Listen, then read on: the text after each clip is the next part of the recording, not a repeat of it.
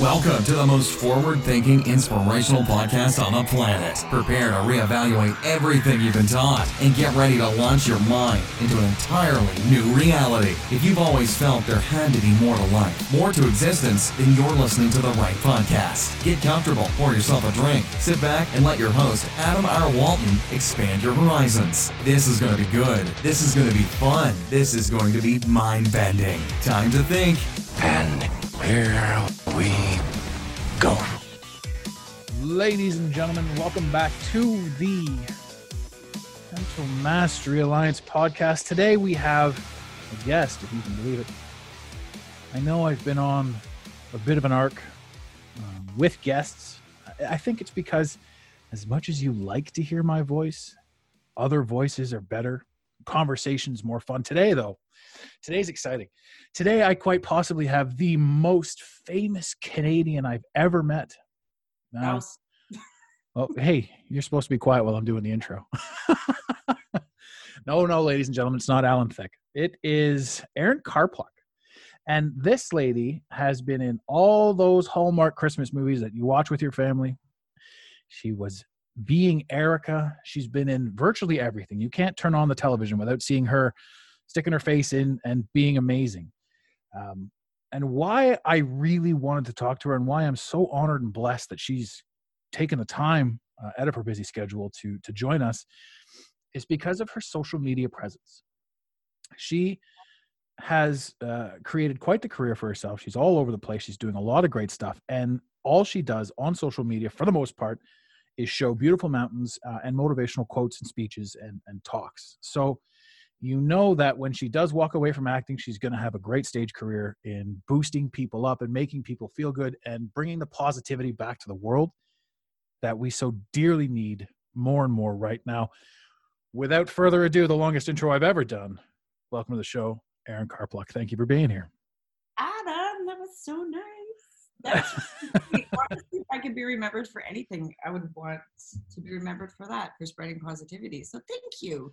Yes, and spreading positivity, you did. Um, you know, uh, some of your posts are just, you know, they're they're they're fantastic. You do some shares for sure, but I mean, when you you know when you're posting your words, you put a little bit of a video up there. You you know, you great scenery, great story, great sort of where you are and what you're doing, and and why it's good to be, you know, always on the positive side of things. Um, you posted something the other day, and I and I got a chuckle out of it because we're we're sort of on that arc right now, and the show is you posted a giant fridge full of non-alcoholic beverages. Mm-hmm. And is that is that something that you're doing right now? You're you're a non-alcoholic. Have you given up drinking? What's your story with alcohol right now?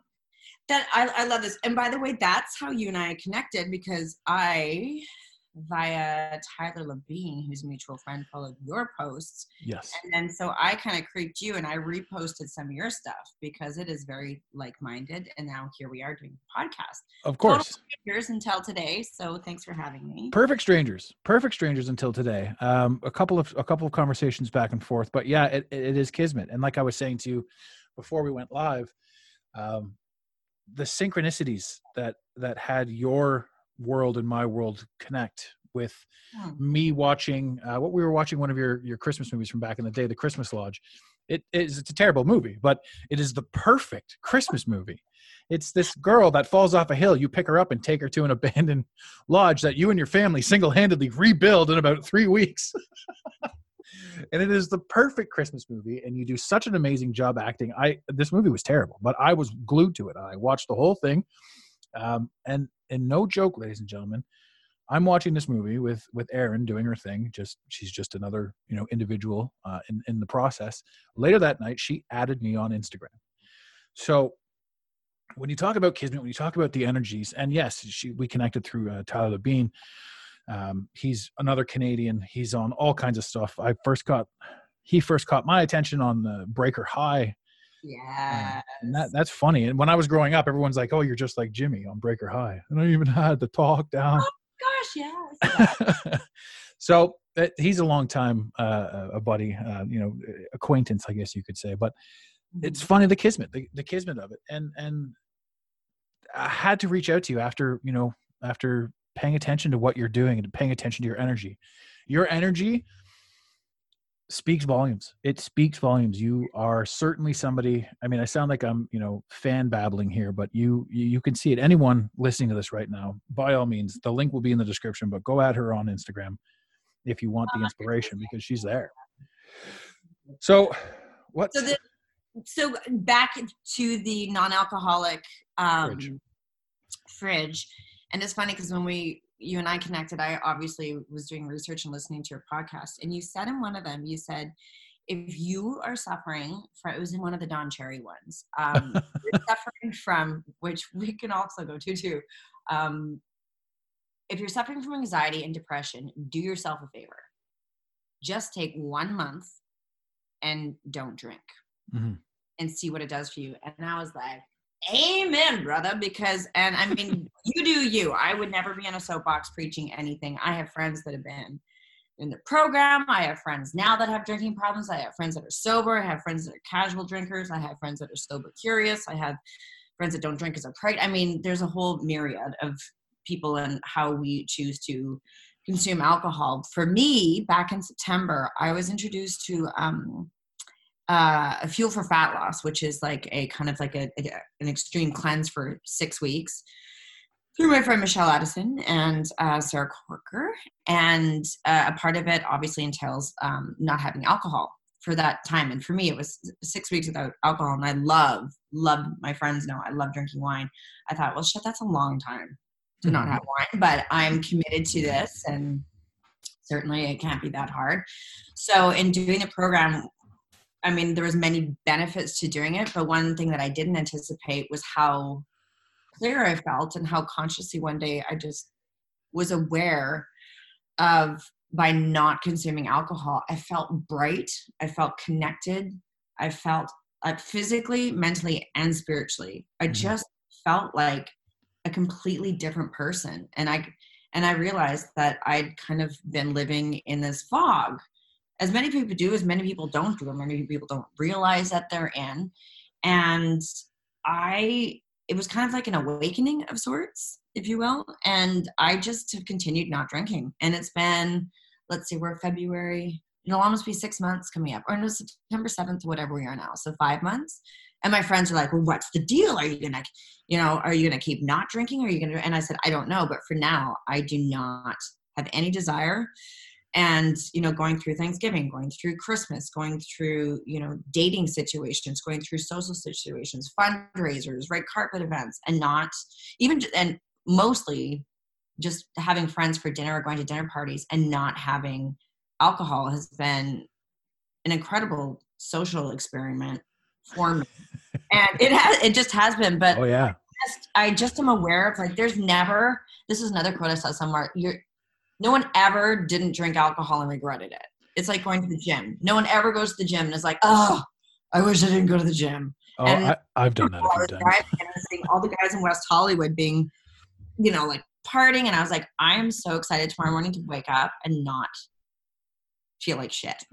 so Yeah. that's where I'm with that. Yeah. Yeah, it, it, it's true. I mean, um, you you touched on one of my favorite quotes. Nobody ever quit drinking and said, "I quit drinking six months ago and it ruined my life."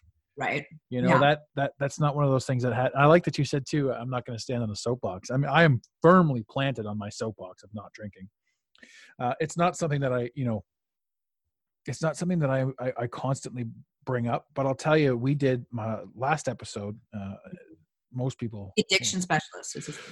Yeah it was it was with it was with the addiction specialist and um so these episodes are searched uh, new new people can find them uh, based on sort of how you caption it and what you put in your title uh, to anyone starting your podcast as well your titles are very important you definitely want to put uh, searchable uh, topics in your titles so sobriety was in there and uh, it shot up to over 500 listens uh, in the first 24 hours and i've never had that so quickly. So I think it was 12 hours. It got up to 500 uh, uh, listens or whatever they want to call it, plays.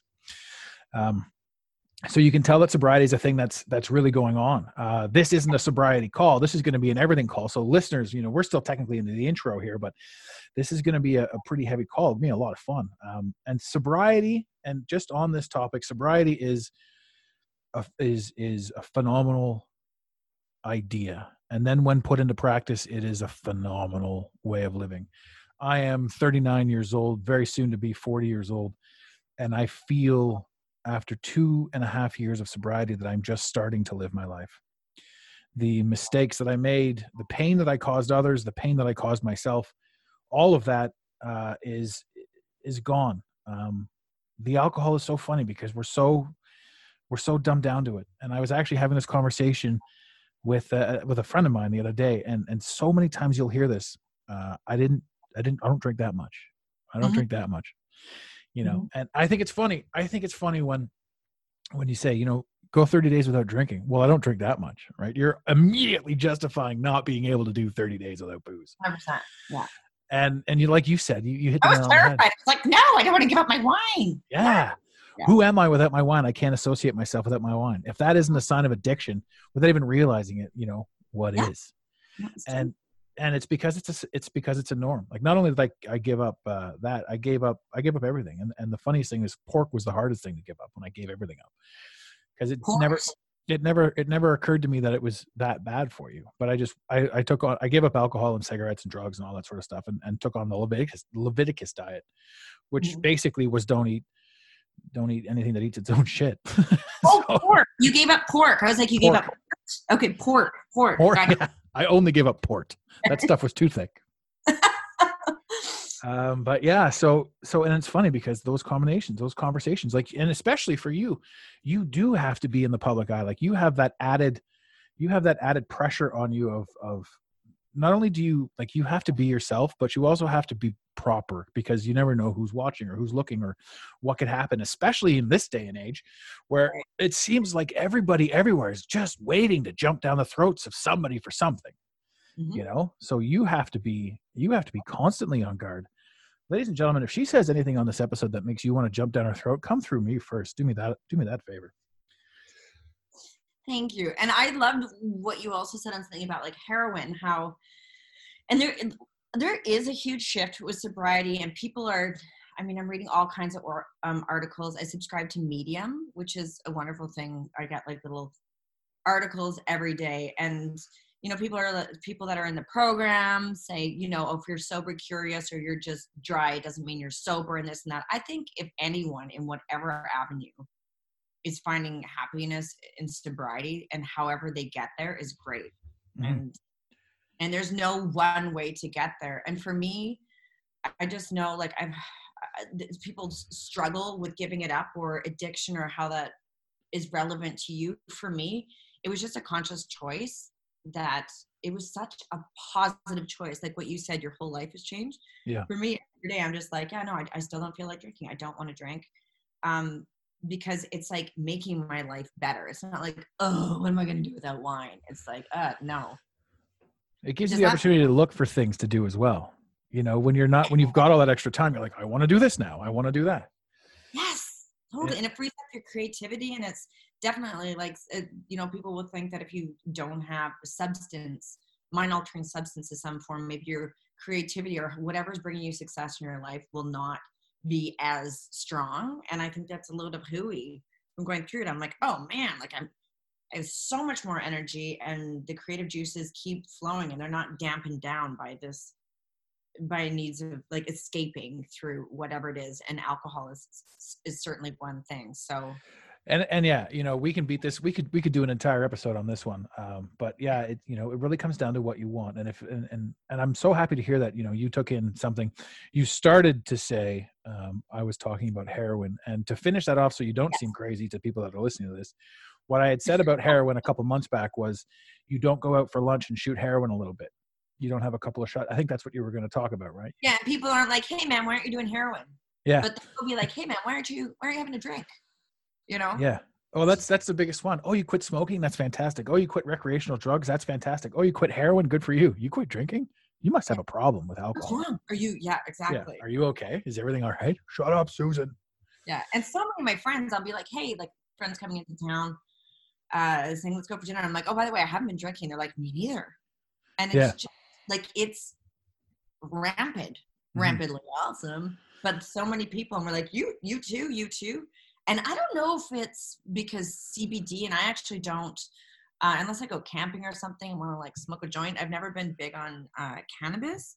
But do you think I read an article last night that is because cannabis is becoming because it's legalized that people are more into that? I don't know.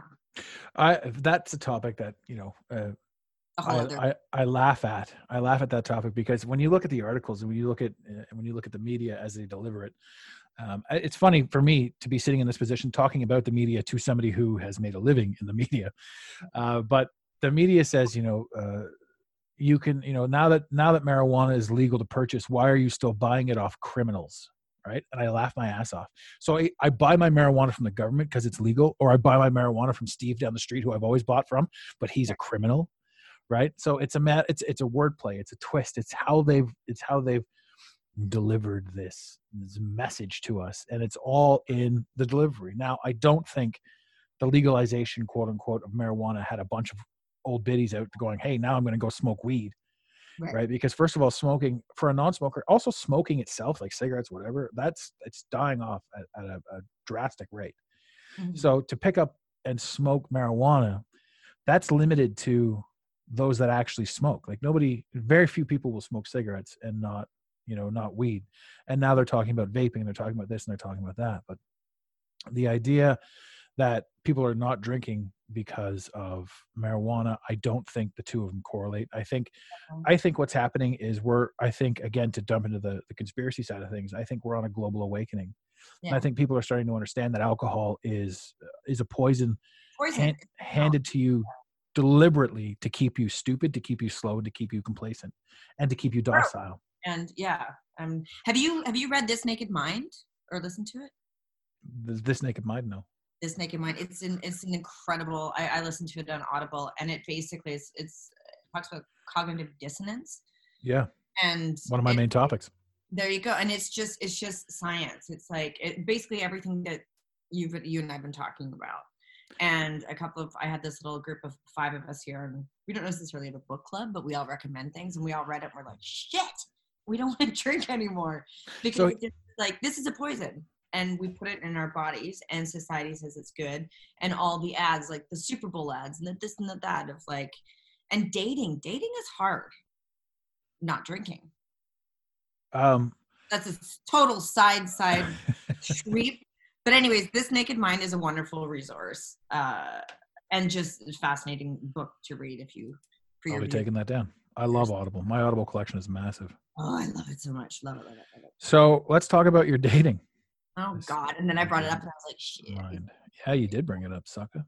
Yeah. I did, I did. Uh, I I don't date. So uh, I don't date. I'm not married. I'm not looking. I'm not interested. Uh, I am 100% uh, in tune with finding out more about myself. So I've never had the displeasure of having to sit across from a. Well, here's another thing too, uh, and most of my listeners will know this. I don't care much for society or people, um, and that's not me sugarcoating it or, or, or trying to like play it up or anything like that. It's just that I when I quit drinking, I left society. I left what I knew, and what I knew was partying. Like when I was a kid, I was a bouncer. I worked at multiple clubs. I, I was everything. Right, I was that guy that was huge. Steroids didn't matter. I was big. I was jacked. I was drunk. I was having the time of my life. I was a pile of shit. I was a douchebag. I was your atypical douchebag. I lived through hell uh, personally. I was personally in hell, um, and that came out of in my actions unintentionally. I didn't know until I look back on it in hindsight and say, "Wow, I was a prick." Um, years ago, uh, so it slowly diminished. Before I quit, I was cutting back and I was being obviously more observant, and I've been more observant since I would have to say 2013 is when I started becoming more observant. A, a huge shift and a huge awakening was taking place, and I was paying more attention, and I was looking into God, and I was looking into this, going from atheist to God, and then um, uh, and working through God and working through the the the rabbit holes of, of all the conspiracies of, of paying attention. Mhm. You you shared was it you that shared? I don't know if you shared, but you commented. We were talking about prisoners. If you can't change your mind, you are effectively your own best prison warden. Was one of the posts I just put up on the, the Instagram. Okay. okay. And so I hunted my ability to change my mind and to not be locked into what I truly believe because what I thought I believed was not the truth. It was an, an amalgamation of the stories that I accepted Mhm. um, which formed me, which I've subsequently been changing, which now I bring back to dating. hmm I have no idea how I would sit down in front of somebody and have a conversation like you and I are having right now Mhm. without sounding completely batshit and without having them going, I want out of here. You know, what I can do, however, is go on a date with somebody who wants to talk about shapes and colors. I can certainly do that for about five minutes. And especially when I'm not drinking, I, I don't think I could do that anymore. But that's what my dating life was before. Mhm. Nothing serious, nothing important, nothing, nothing real. And. I don't know how, I don't know, is there an app? Like, can I go on a Tinder for smart people or for people that don't want to just hook up? I have it's it's an interesting thing. Like I I can't see myself dating because I don't see I don't see people in a sexual manner. I see people in an energy based manner and, and how they reflect in society manner and how they carry themselves and how they feel about themselves and their aura and their essence. And it's it's so skewed. The waters are so skewed. They're not deep waters, but they're certainly muddied up to appear deep. Hmm. And and and I don't know. So all that, me, my giant rambling, all that to say, how the hell do you date? No, I- and I hey, listen, I'm with you. I find the apps and and my aunt is amazing. She lives in Langley, British Columbia. And a couple years ago, I was back for Easter, whatever, and I just said, "Oh yeah, I'm seeing someone. I met him on uh, Bumble." And she said, "Well, what's that?" I'm like, "Online. It's a it's an online app." And she was like, "Are you that desperate?" and she's in her 80s, and I was dying laughing, and I was, I was saying, you know, I was like, "Eh, like everyone's on there. Like I dated an NFL player that was on there, and Sharon Stone recently gave Bumble shit because they deleted her account because they thought that she was like a, a baloney, and it was really her. Like, I mean, it's just so socially acceptable now, and when you're in these large cities, it's hard to meet people, and so my experience with online dating in places like Vancouver or particularly Los Angeles, is it's an awesome opportunity to meet somebody that you would never cross paths with normally. Mhm. And at the very worst, you're stuck talking to someone for a half an hour that you know you're not going to match with. But I always say, if I'm here, you know, I've, I've curled my hair, I've traveled to Venice or wherever the hell they are, and you know, sat down. I'm like, this is a human being. I'm here for a reason. I can glean something from them. And one guy Phenomenal. immediately like we didn't I, I knew that i wasn't going to jive with him but he gave me a bunch of camping info that was really great and i was like thanks so much man and like and i got all this great camping advice and it was great anyways i don't do online dating um anymore because i i feel like just you kind of hit the nail on the head about like connecting with somebody that you don't know online for a sexual relationship and even if you're looking for something long term like just meeting that person it just feels so forced and inorganic Yeah. that i'm i've kind of like like you have just like released the reins and i'm now going into more of a state of working on myself and being in a place that if the universe not to sound woo woo but i am woo woo It is. It has to be. Woo woo Yeah. is the way to be. be. if, if the universe when i am ready um and the right person is ready the right person for me and is in the right place and we meet then that's what happens. All the relationships that i've had have, have come from um meeting like literally backyard aussie we call him luke. He was a sweetheart little aussie guy. He lived in the backyard of a place that i was renting here in los angeles. Literally walked by as I was doing dishes, and my roommate at the time, Candace McClure, was like, "Oh dear God," because he was beautiful, long eyelash Aussie Aussie dude, and like, and then you know, I went back. He, and he had a pet kangaroo. Sugar, yeah. Can I borrow some sugar? And got talking, and there we are. And then we dated for a really long time, and he was lovely. But it was just, it was organic, and I don't know how else to describe it. But it's always or through work or through friends. But it's like when I meet these people, I'm not like, oh, this is going to be my sexual partner or my husband. Going to be like, oh, hey, you get to know them, and particularly the men that I've dated through um, work.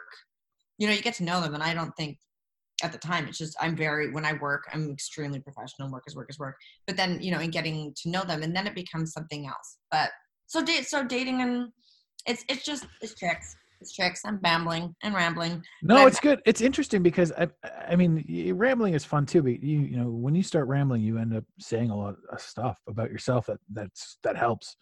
Because a lot of times people don't talk about themselves, and it's got to be more difficult for you as well because your circle, your circle of of of influence is is your work, right? So, you know, what mm-hmm. you're you're not used to quote unquote the normal people or the this or the that like you in the back of your mind it's always it's got to always be ever present in the back of your mind that that people might only want to talk to you because of what they've seen you do on television or because of you know the the job that you have you know it's got to be a little bit harder And dating too, a lot of people are like, "Oh, you're an actress." Like some people in LA, they won't even date you if you're an actress because they have a preconceived notion of that. Or some people that I've met, uh, more so in Canada, um, where I've dated, they have an idea about me that I'll never live up to. Like they put me on this pedestal of like, "You were on Christmas Lodge, you're being Erica, and you're an actress." And I'm like, "Yeah, you're seeing me after."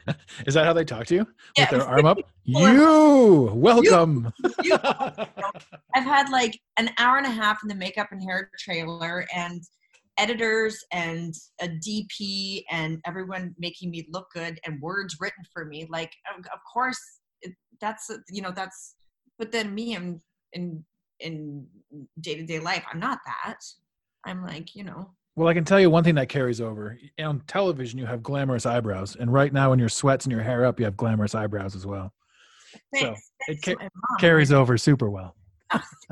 Well, thank you.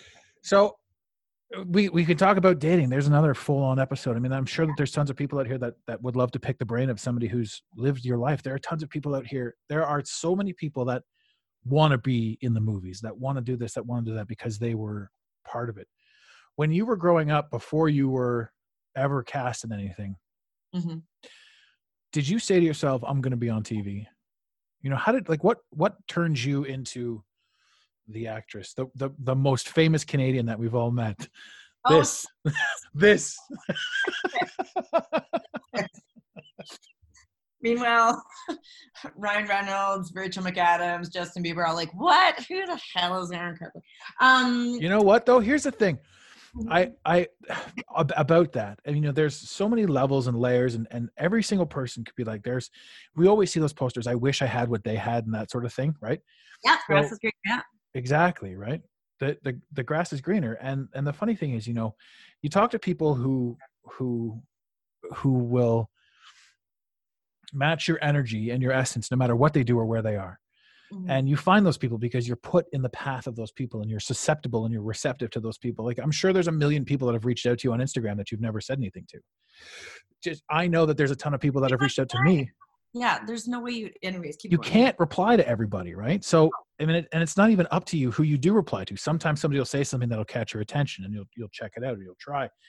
And there's a lot of like we were saying before. There's a lot of celebrities that don't even run their own social media. They've got people doing it for them.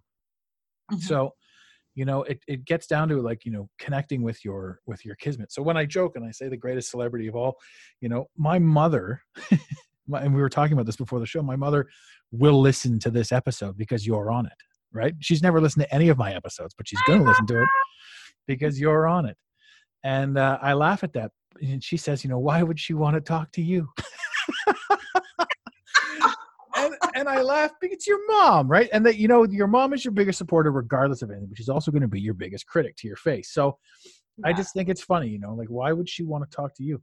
And I'm sure there are people out there that I don't even know uh, who to put a name on, but I'm sure that you could think of an actor that like, why would they want to talk to me? You know, Oh, a thousand percent. and and there's there's all these people, and it's also it's not like you're an actor, he's an actor. We all go to the same school, we all hang out at the same club. There's everybody has their own lives. Everybody still is on their own levels, Mhm. Mhm. and I think that stuff's funny because you know image is everything, and there are so many people that would kill. I mean, your show ran for what five, eight, seven We did, we did a full four seasons. Uh, four. It was scripted for four seasons to the point where she becomes a doctor, and then we, but it's shot for five from the pilot through to the end.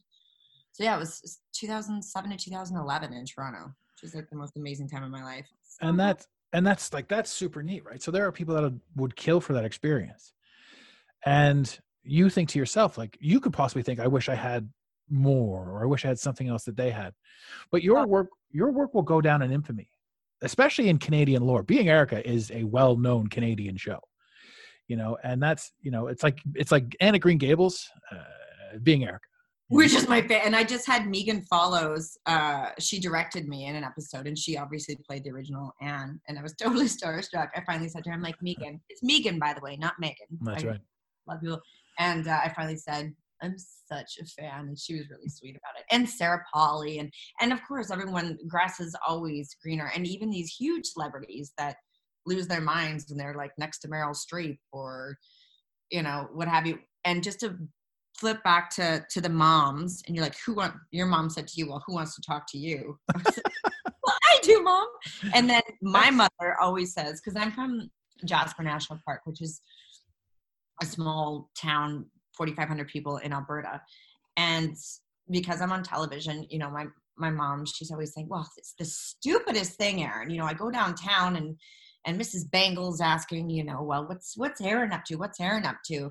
And she always says, you know what I say? Because I, I, have an older brother. She's like, well, I tell them Ryan is doing really well. He's an engineer in the CN. And she just says, she's just blown away that people are always asking about me because I'm on television and she doesn't get it. She thinks it's silly because you know everybody's got a job. Everyone has got to do something a day, but because you're on television and everyone has a television, it just seems it seems grandiose. And to flip back to your initial question of which is why do I do this?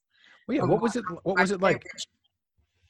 Your child. I and no one's ever asked me this before, but again, growing up in Jasper, uh, there's no theater in our school. It's too small. We had French mm-hmm. band. I grew up skiing. I played hockey with the boys. Like there was absolutely no drama class. Um, but I knew from a very young age. I was obsessed with Three's Company. I was obsessed with television.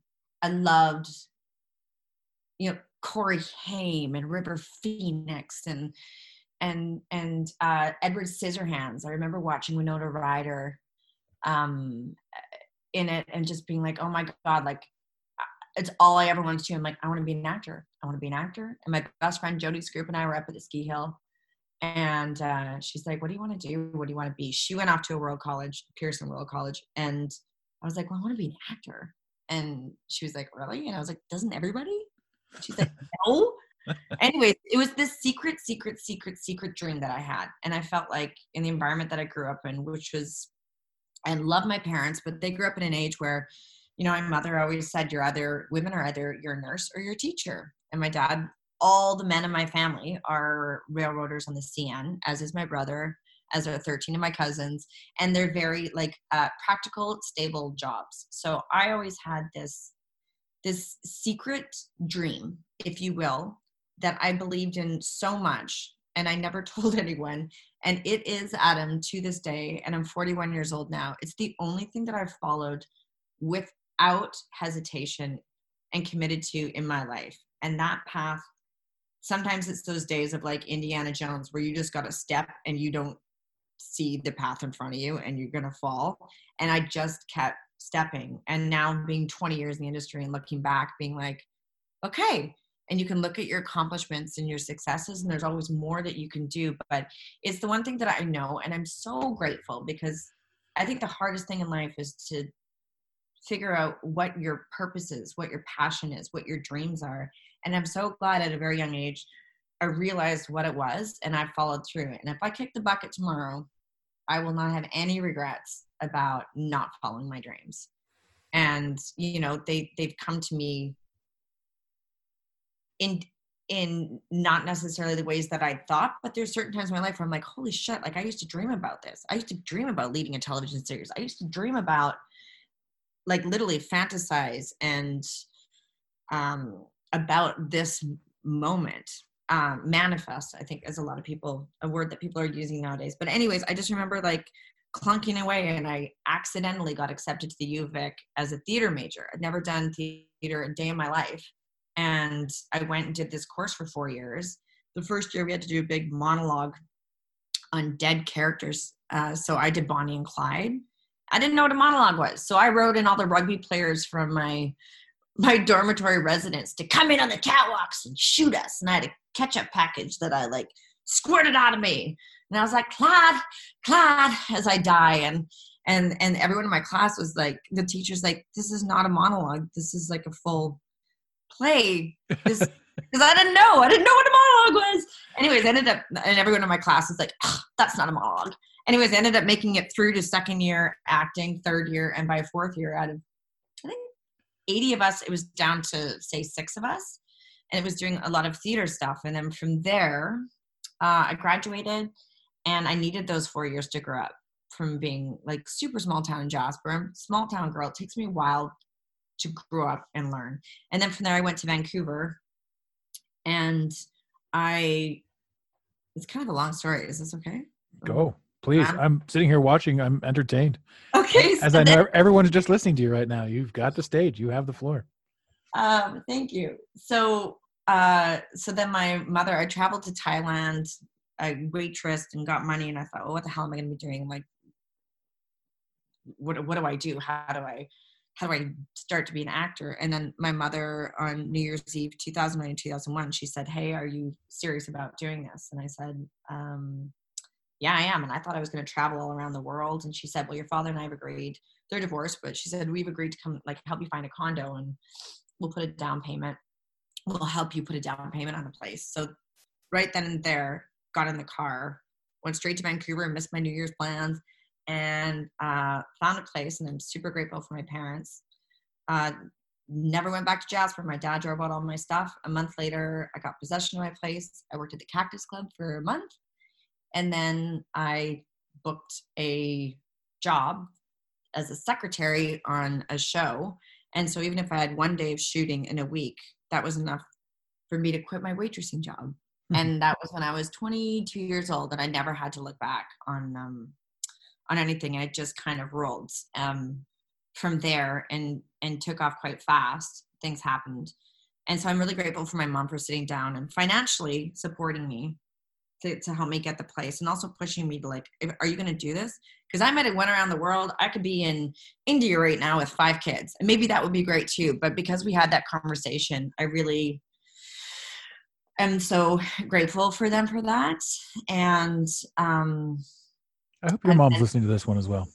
yeah she's she's my, my mom is she's really great and i do remember one last story in grade 11 because there is no acting in jasper i've said that before hmm we were doing a, a, a mock disaster to test the emergency facilities in Jasper. So that would be the RCMP, the volunteer firefighters, um, everybody in Jasper that would have to, because it's a very small, isolated town. If there was a car accident, it's, anyways.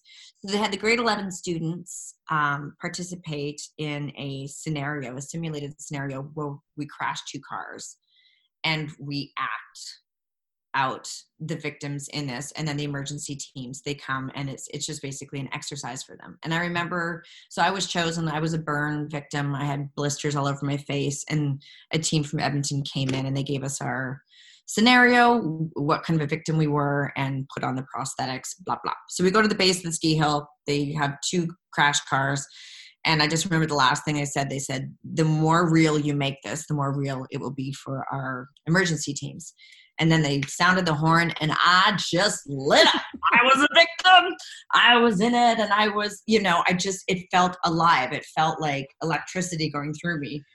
And we had a code word if something was really wrong. I think it was no duff and i remember my guidance counselor and mr hindle they were on the volunteer firefighters. They were in there they had to use the jaws of life to get us out.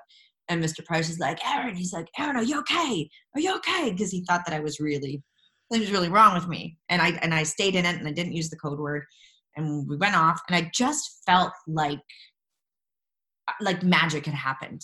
And like i knew that this is what i wanted to do but i was so shy and grew up in a in an environment where like you're not really that's not really an option. And then the next morning uh, in school mr price came in the hallways at the high school and he just said he's like erin he's like you should be an actress that was incredible. And it is his words that said that to me that actually gave me the courage to be like i'm doing this. I'm gonna go and try this. So anyways that's my very long story about this silent dream and this invisible path of what i do. And to this day it gets harder and harder as an actress as you get older and you know not having a huge american name to get work but i don't question it ever. And we don't get a pension and it's an incredibly unstable job but it is all I've ever wanted to do. And every day that I'm on set as a as a day player or as a lead on a series, it's like Christmas morning. It's just again grateful that I know what I want to do and I get the opportunity to do it. Are you? The do- I seen. Are you are you busy right now still? Do you have, you know, a lot lined up? Um, or, or how is it how's it looking for you? Uh, last year was big, and then everything everything came out at once. Uh, this year, I've just shot something that I told you about before, Yes. I know nothing. Nothing. Florida, but you're not allowed to say, and That's that'll be out shortly. Uh, season three of Holly Hobbie. Um, uh, we'll be starting that in March. Uh, there were whisperings of a Being Erica movie, but I don't think that that's going to happen. Hmm. Well, what about Hallmark? You you've got a, you got your foot in the door there. Are you going to be doing any more Christmas movies? I did three last year. So there's so usually they start shooting the um and they weren't all Hallmark, Hallmark uh, but they were all shot in Toronto. I uh, shouldn't say I shouldn't say Hallmark. It's just that's the channel that you always see them on. You know. new affiliate and Netflix right now is pounding out Christmas movies. Like Oh, they're yeah. giving Hallmark a run for their money. Um, but yeah, I did uh one for Lifetime. I did Magical Christmas Shoes in Hamilton, Christmas cupcakes in Edmonton, uh, a Christmas kiss or New Year's kiss in Vancouver Island. Anyways, they start shooting Christmas movies usually in the summer, which is Mm. funny because it's it's the hottest time of year and there's no snow. But And you So get the that- trucks, and there's the scenes in the trucks, and they're hit with that snow in a can business, and all the Canadians are like, "What are you doing? Come on!" Yeah. 100 percent Yeah, or bubbles. There's, there's they have fake snow that's made out of bubbles now. It's usually potato flakes or bubbles, and the bubbles, Adam, are terrible for your hair. Oh, that's Because- right. They'll curl your hair. These are life is so hard because Yeah. they'll spend hours curling your hair, and then this fake snow comes and it's flatter than a pancake. I think that's Anyway. hilarious. It's it's what is it? It's a toss up between you and uh, um what's her name? The Full House chick and uh, Lacey Chabert are like the three queens, the three queens of Hallmark and Christmas and all that sort of stuff. Hilarious. This, so they're so fun to do though, and it makes people feel good. So It it really does. And I was saying the Christmas Lodge was terrible. It's not a terrible movie. It's it's it's the it's the perfect film. Like it's it, the way it's done is it makes you it, it crams in all this absurdity into like an hour and 20 minutes. Yeah.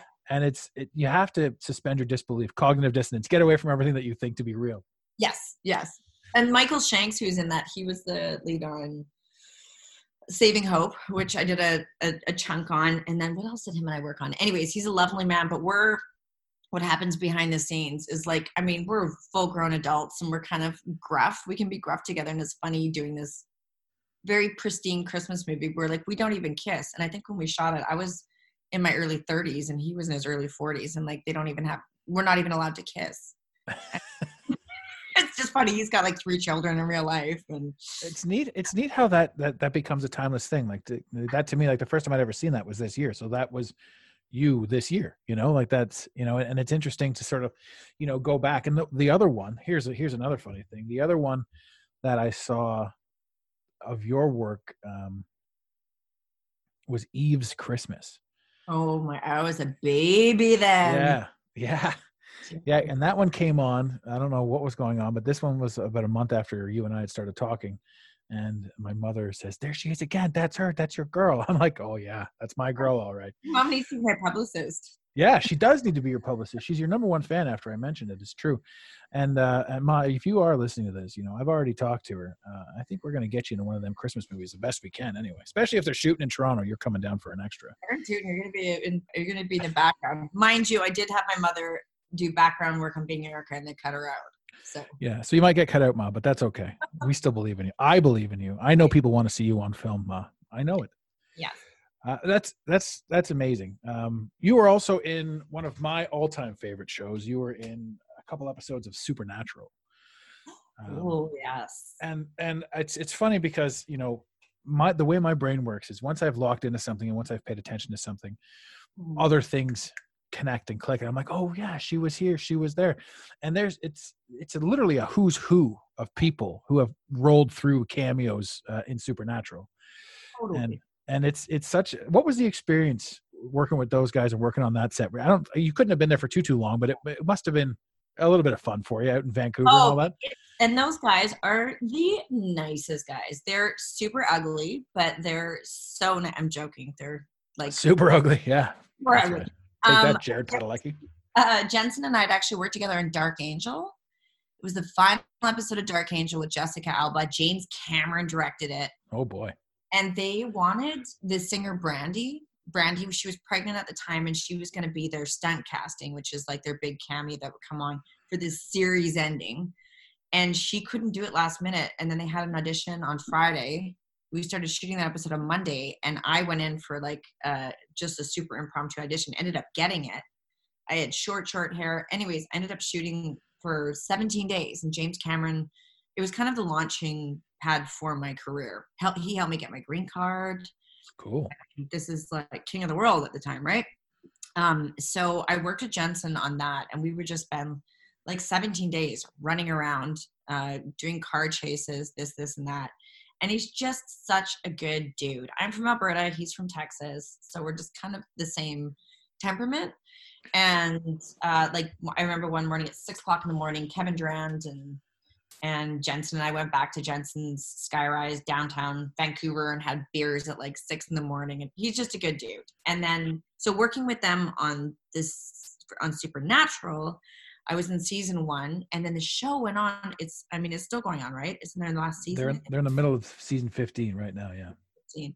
Their And final season. Final. the show's gone for so long that they ended up reusing actors within Vancouver. So I was on episode one, and that's where I first met Jared. And then I was on season nine, I think, Nice. as as a completely different character. And like, uh, you know, uh, Supernatural fans are so smart and they know everything. They're like, oh, Wiki so natural. yeah, they're like, that's so and so from episode one. She's back in episode nine. And I can say throughout those nine years, or the nine, at least the nine seasons, however long that was to shoot, the guys have not changed at all. They both just, in that time, they both got married and had kids and were the exact same otherwise. Just like super cool. They did they did an episode um, where they broke into the real world. They broke out of the TV world and they broke into the real world, and they were Jensen Ackles and Jared Padalecki. Oh, no way. So the guy says, the guy says, or Jensen says to Jared, he goes, "So what? Uh, you're Polish?"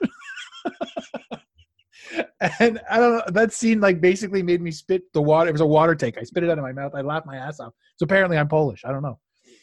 Uh, but it was such i love when you see when, when you see like the movies make fun of themselves or when, when, they tear down the fourth wall so so um sam and dean crash through the wall uh-huh. uh, and then they were Natural episode, or is this just a spoof thing on the side? no no it's a full episode. They were they were chasing a demon or whatever and then they crashed through this wall and the wall was the set. They knocked the set over.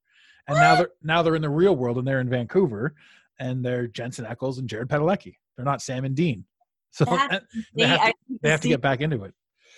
I can. I'll find the episode. I'll, I'll send it to you for sure, so you can at least check it out. But it was hilarious, and there's like you can really see his acting chops in there because he's sitting there in the, in his uh, actor's trailer, watching episodes of him on Days of Our Lives.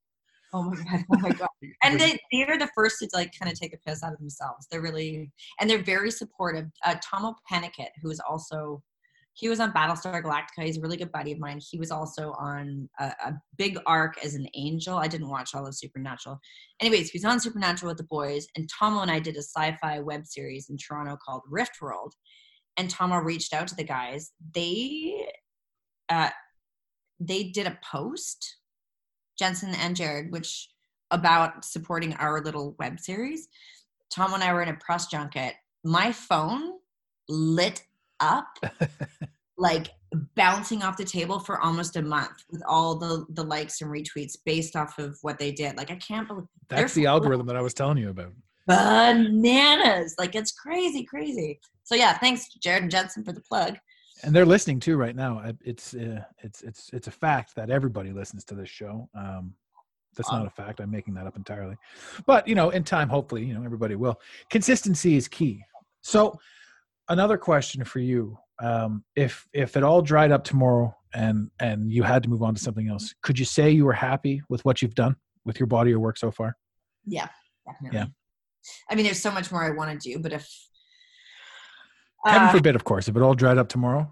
yeah Yeah. and if yeah and i just I'm, I'm kind of like a, a not to be a fatalist but a realist like if, if if i get smoked by a bus tomorrow i just really have to i will not regret not having followed my dreams or traveled or like you know dated a bunch of different kinds of people had different friends. Like i just think no regrets. Even though that's the whole premise of being erica i just i would not have regrets about yeah, it would be it would be enough. It would be enough.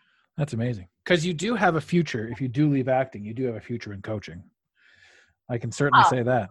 And that and that that's not like that's not like me being sweet. That's like you know you can absolutely capitalize on your name and you can absolutely capitalize on the fact that you have a message. There are people out there that share that work that create that connect um, and they're real you know? And then there are people out there that are just going through the motions. So you would have an audience because you have that inside you to push out and to create something. So if it if you probably have never even given it two thoughts but you're already uh, into the into your health and into into promoting yourself your self-worth. You're into uh, you know dabbling with no more alcohol. You're probably going to go that way for the rest of your life. You're already checking out what's out there what's next what's coming you know? You're you're spiritually aligned with with help. You're spiritually aligned with creating something and, and lifting somebody up and making more of something. Even before you were aware of it you were easily doing it in in make believe you act to entertain right? So you're Yeah. giving something immediately you're giving something of yourself back. I'm sure you had to you know everybody wants to say sign sign away your soul but i don't know if you're big enough to have had to sign your soul away to the to the devil for this whole acting career but that you know you're giving you're giving already. So you know if you decide you don't want to be in front of the camera anymore and you do decide you want to take up the mantle of of helping other people face to face one on one there's a lot uh, uh, a lot of uh, positive influence that you would be able to create um, so i mean even if it did like i said even if it did wrap up you know if you if you drive up tomorrow even if you wanted to dabble in both worlds you would have a complete and wide open future in, in Oh, I- coaching Well, like you said, I've never like you've probably never given it two bits of thought because uh, for me, and thank you, thank you by the way. I feel like all the teaching stuff I'm still very much learning. you have I- to Feel like, and the things that I post, like I think we were saying this before. It's not like I posted and I'm like, yeah, I'm teaching this and I got this. I'm like posting because I'm like, oh shit, right, oh right, like because you're experiencing it you're experiencing it and like constantly learning and evolving the one thing i will say about acting is like it's a hundred percent um I, I, it, when people watch something that i do if i can be a part of storytelling where they feel inspired or sometimes it's just escapism or sometimes it makes them so inspired that they go out and find their biological father or it helps them get over the death or mourn the death of their brother. Like those were a lot of the themes that people feedback i had from being erica and i just feel it makes me feel so good because a it's what i love doing b i think it's what i'm here and meant to do and c to be able to like help other people through it it just makes me feel very confident that that is still what i want to do so i hope i'm not washed up hope i'm not washed up No, I, I and, and I'm not putting that juju on you at all. I'm not implying that you're washed up. I'm not implying that you're done. I mean, you, as far as I'm concerned, and as far as I'm concerned, actually, you're probably just getting started. my agents call you is it over no i'm just Yeah. No, I. Uh, by the way, um, the uh, an interesting thing about you know going into a, a sober mentality as well is you're going to get better at everything. So your entire life has been this up until now, and then when you start making these clarities and when you start making these uh, realizations and these actualizations, things get better. So it's it's fascinating to say like you've had an entire career, 20 years you've been doing this, and we just said uh, one one one end of the spectrum is if it dried up tomorrow, would you be happy? Mhm. but the other end of that spectrum is also six months from now you're going to have a much clearer mindset with regards to the alcohol. It's amazing how much that really screws you up and, and how you live in a cloud and live in a fog and you can have the best intentions you can be the purest of, of person you know but life Right. changes when you let go of that poison. Totally. So you could be entering into the next 20 years of your career you could be you know the next angela lansbury for example. You could there's there's there's possibly a role out there that is going to be like your you know uh I- don't know. I mean, British murder mystery chick. You know, something that that will captivate an entirely new audience. You know, um, because you're going to have more experience, more clarity, more this, more that, more everything. Um, and the more credibility you have with yourself, when you talk about I'm posting these things as I'm living them, and I, I don't have the ability to teach them. We're all like that. It reminds me, and I've said this a thousand times on the show, that episode of The Simpsons where they needed extra money. And Marge says, I'll teach the kids piano. And Homer says, You don't know piano. She says, I'll just stay two lessons ahead of the kids I'm teaching. So, you know, eh, that's that's how we're all going through life you know right now you talk about where you are and what you're doing and how you're achieving and how you know there could be more you could understand more you could see more every single person on this planet when you said i feel like i'm rambling here there were a ton of people taking notes. There were a ton of people criticizing me going what are you doing with proper celebrities on your show? I thought you were anti everything you know? So i'm going to get some fan mail for that for sure. Um, but the, the the truth is i know i know a decent amount of quote unquote celebrities. I know a decent amount of quote unquote conspiracy theorists. Mhm. I know a decent amount of everything. And the more I walk into the entire world with an open mind, and the more you understand that there is literally nothing we know for sure. You Mhm. can you Oh, can create yeah, you can create and everything changes. With new information, your entire world can change. So I think it's fun right now as we sit here and you know your life you- your the biggest change in your life right now is is you've removed yourself from the cloud of, of poison it's not a good thing it's not a bad thing back to your soapbox i'm not currently standing on a soapbox as we're having this conversation Mhm. uh, i'm just saying that these are the realities this is what's coming right? And with your purity with the way you present and with the way you carry yourself you can only go up. Because you're not trying to step on anyone to get to where you're going.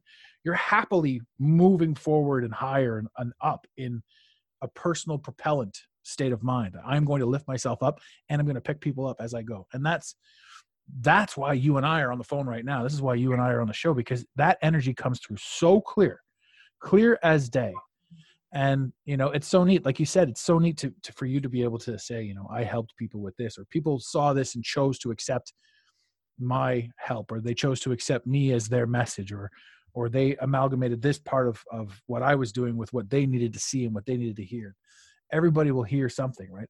Just like you've you've probably got a ton of fan mail saying thank you thank you thank you and you've probably got a ton of fan mail that's just downright disgusting right? There are two sides to this of two sides to society Mhm. and the harder you push the harder you push on the positive side on the side of light the more you know you you a you inter you interact with the darkness but you also interact with the light. The more you put yourself out there the more people feel they have the opinion or they have the right to say something about you or if you agree with or disagree with sort of how they choose to live their life. So i'm going to get hate mail for saying don't drink. They're going to say you don't know me. I'm going to say buddy you're the one that took it personally. I wasn't talking to you directly. Right.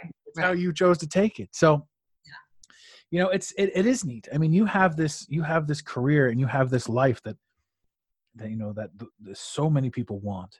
And and how we how we choose to live it how we what we choose to do with it what we choose to what message we choose to share and how we choose to live our life based on it. I mean it's such a fantastic story to to to say. And like you said everybody's got a television. So everybody's got this thing in their house that is showing them stories showing them lies if you want to call them that showing them fabrications showing them entertainment showing them this showing them news showing them and what we choose to take from it one of the greatest things i ever heard was there is no two versions of you anywhere the Ah, person yeah. the person you have inside your mind the person you're defending inside your mind as to who you are is not the same person that your mother sees or that your brother sees or that the person you cut off in traffic sees or that the you know any person like your pastor sees they've all created a version of you inside their mind based on their life story based on their essence Mhm. so when you if you do want to please let me help if you do if you do want to get out there and coach and teach and help and inspire other people to create i'd love to help you with that or to at least be a part of it or to at least invite you back to to to help some people in you know in the aspects that we're doing I'd love to come back. Absolutely. the uh the the fun fact too the, the the sobriety coach in which we were talking about he's out in costa rica right now. And we're we've talked about putting together a, a full-on retreat. So you know a two week retreat where we come we and he's got all he's been doing it for years but um, you know we can hit the marketing properly and we get everybody to come out there for two weeks and we do this whole thing. And that'd be a fun thing if you were available to tie into that and get you down there for a week or two weeks or whatever and work with the people and help and just be a part and share your story i mean all these small little things are kismet they all come together and it's absolutely Costa fantastic Rica. Hello. right it's Yeah. i mean it's beautiful i'm sitting here right now in toronto and it's what is it it's minus two we actually haven't had much of a bad winter up here but you're in la what's the temperature over there right now Uh, it's usually, let me just see. I know in Jasper, it was minus 45 last week. there was a cold snap and uh, yeah, bad news bears. Here it's probably it's probably 20. Oh, that's nice. We're at yeah, 14. We're 14 right now, so a little bit. And I and I'm, it's very refreshing to hear degrees Celsius because people make fun of me here because I still have I'm like kilometers and degrees Celsius. Yeah. Yeah. Well, in in Canada, the time, it, the distance is, is measured in time. It's about 20 minutes up the road. Yeah. Oh, a, a thousand percent. Yeah. it's not kilometers or, or, or miles. You have 40 miles up the road. Nah, about 20 minutes, 30 minutes. Yeah. yeah. it's, about a, it's about a bag of ketchup chips up the road. No problem. Oh, ketchup chips. And you uh, is that true that they're not, they still aren't for sale in the States? Ketchup chips? No ketchup chips, no Smarties, no hickory sticks, and no cheesies. So I make sure to partake when I'm back in Canada. I really I don't eat a lot of processed stuff, but I will at Christmas. I had a bag or five of cheesies, cheesies, and um and A&W. I really like A&W. And It's delicious. I actually, I, I fell in love with your story um, while you were back for Christmas. I, I couldn't get enough of it. You had that skating rink out in the mountains. Uh, Oh God, Adam, it's just like, and people would, people were, people were like, "Are you in a Hallmark movie right now?" And I go home for three and a half weeks, and some of my friends are like, "You go home with your family for three and a half weeks." I would lose my mind. But it, I go, I've, I've, I'm, I'm very. A a lot of my spirituality comes from being in nature, and I think, you know, I was born and raised in the mountains in a very, very small town on Bear Hill. Uh, very lucky and grateful. Like all the postcards of Canada between Jasper and Banff, those are the ones with the Rockies and the glacial fed lakes and the moose and the bear. And so when I go home, I I try to go back for, and I'm very lucky with my profession. The industry really shuts down mid December to almost the beginning of February. So I can afford to, if I'm not shooting something, go home and spend that time with my family and also like there were days where i got a pair of secondhand skates i used to play hockey so i wear the boys skates don't know what happened to my old ones but um i got a pair of skates and there were days where i would go out and have an entire Edith lake that or pyramid lake entirely to myself with these mountains around and they have a- like a whole um like a kilometer around a loop and just being out there listening to music put my toque on and rip around. It's so invigorating and grounding, and I, it's the best. I love coming home. I love all parts of Canada. Muskoka in Toronto in the summer, Jasper any time of the year for me, Saskatchewan at our cabin in the summer times. Like I just, uh, I really, really, really love well, it. here's a, here's a standing invitation then. My cottage is in Muskoka. So if, if you find yourself in the area in the summer, you're more than welcome to pop through. I'll take you up on that. There you go. Yeah, we're just we're just uh, north of the Muskoka boundary, so we're just about 20 minutes south of Parry Sound. Right Uh, on. You've probably heard of Oastler Lake. A few of your Hollywood cronies have places on Oastler Lake. I have heard of that. Parry Sound, we shot a lot there too. We shot Slasher there. And Sudbury and Parry Sound. That's where we shot Slasher. When did you, when was Slasher? Slasher, that was season one. Season three was shot in Hamilton. I wasn't in season two, season one. So we're 2012. So 2017, I think. I was out there. That makes sense because they had just shut down the school Oh, okay. and turned it into a set. Oh, oh, in Hamilton. No, in uh, Parry Sound. Parry Sound. Okay. Okay. I'll open them up. All of Uh, no, nobody goes to Hamilton. The, the film crews do because there's yeah. cheaper to shoot there. Yeah. No, it's true. It, it's funny when you see that stuff because I mean, like Hamilton, you hear it, like Hamilton is just it's one of those like it's like the dirty cousin of, of Toronto. And then when you go over there and you're on the mountain in Hamilton, you're just sort of looking over everything. You're like, wow, this place is bloody remarkable. Some of those houses on the mountain, I don't know who they had to kill to get that kind of money, but those places are absolutely stunning. Stunning, and it's getting really gentrified like a lot of people are moving from toronto there because it's more affordable and there's definitely their seedier sides that that of hamilton but then there's the beautiful place and they, that huge devil's hole devil's something it's a it's a waterfall there on my days off i would always bomb around and kind of do the Do you have any shooting in Canada anytime soon? uh, uh i think march in toronto potentially for season three of Holly Hobbie but not confirmed yet so maybe i'll get in trouble for saying that Yeah. Well, anyone listening that can get her in trouble, don't listen. Just ignore that. Earmuffs. Right. Um, you know, there's probably a million things that I that I would love to ask you, but I, I can't think of them right now. I mean, you've been such a phenomenal guest. A funny thing, uh, because you're an actor, obviously, or because you've done this, this these tourniquet things, or you know, I don't, is this the longest interview you've ever been on? An hour and a half, I think we're going on here. Oh no, it's not. I think it beat out Adam's. Yeah, it was on Adam McDonald, who is um, director, uh, actor slash friend, uh, and I think that we just beat him. It's a long time. For Yeah. this. You're doing good. my my longest my longest podcast was with uh was with a fella um and it was about the flat earth.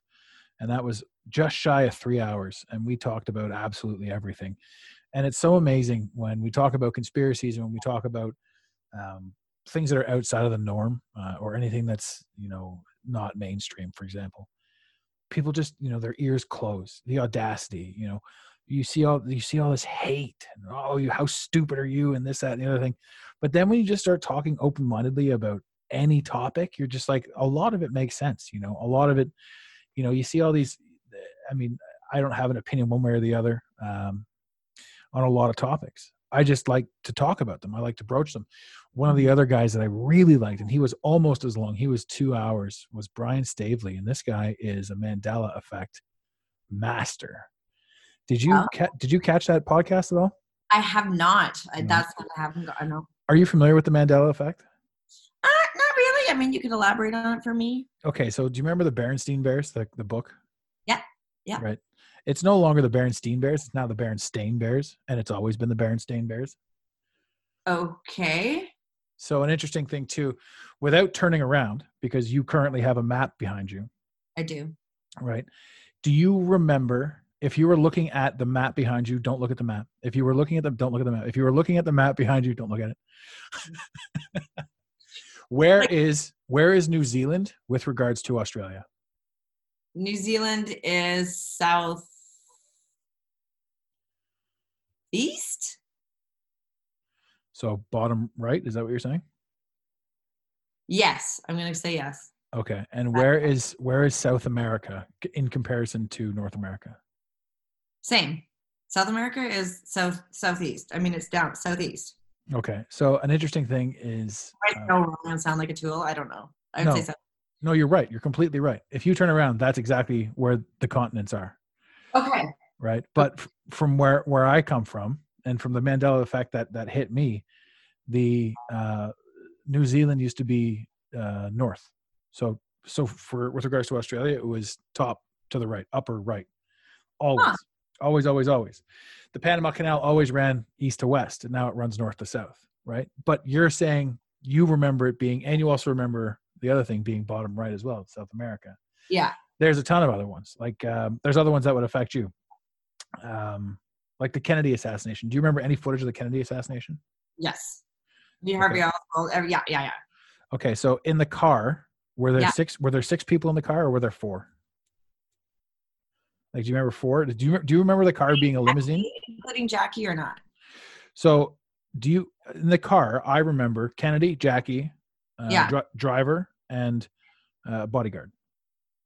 I would say yes. I mean, I haven't seen footage recently, but So that that that's wrong too because that is now they are there's six seats. It's a limo, so there's actually there's a seat between Kennedy and the driver. okay. in the limousine, and it's always been like that. Uh, also, the footage that we remember, the shaky camera footage. Do you remember? You remember seeing clips? Obviously, we've always seen the clips of the shaky camera footage from the grassy knoll. The Uh-huh. lady, the lady that shot the footage, that now was shot in color and ha- was always shot in color. It was never in black and white. She shot it in color. So this is stuff that's just the Mandela effect is what? It's disproving what we know. It's what uh, Cognitive, cognitive reality. Um, Okay. Another prime example. Do you know what island the Statue of Liberty is on? Staten Island. Hmm. No, it's on. Don't see now. I'm gonna sound like a big. No, no, no. It's it's okay because That's- everybody's different. Where I come from, it was on Ellis Island. Uh, yeah. Yeah, but it's not. It's on Liberty Island. It's just outside of New Jersey now. It's no longer in New York.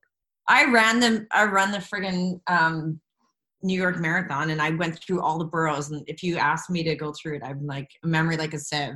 Give me ten pages of dialogue, I will rock your world, give me a telephone number, the name of a restaurant, or something geographical, and I'm like, what?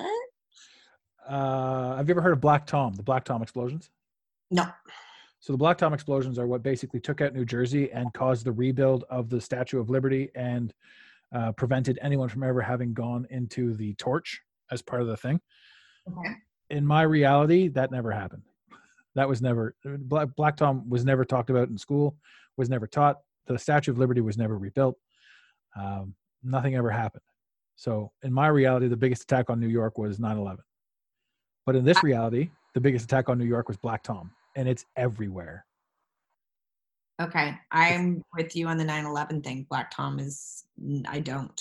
Yeah. So if you talk to kids about Black Tom, or if you talk to some people about about Black Tom, they're like, yes, that they taught us that. That's one of the first things we learned in school. The explosions of New York. Huh. Right. So that's the Mandela effect. There's a ton, a ton, a ton of them. You'll you'll get a kick out of the episode, and it's certainly fun to look into. I'm definitely to tune in to that. I think that was episode 65. But that and that's that's the kind of stuff that you know we talk about open mindedly. You know, and you, that's why when you break down the uh, the energies of, of what we're doing what's important to us how we think we're supposed to be this stems from anxiety and depression. We're depressed because of certain things. We have anxiety because of certain things certain things that we believe and that sort of stuff. And that's why i predominantly promote the conspiracy theories because if you're able to think for yourself if you're able to look into things for yourself you really see it. You can really see that I, i'm only depressed based on the information that i have and if that information changes, my depression goes away. One of the greatest things I ever heard was the only difference between excitement and anxiety is fear. Hmm. And if Yeah.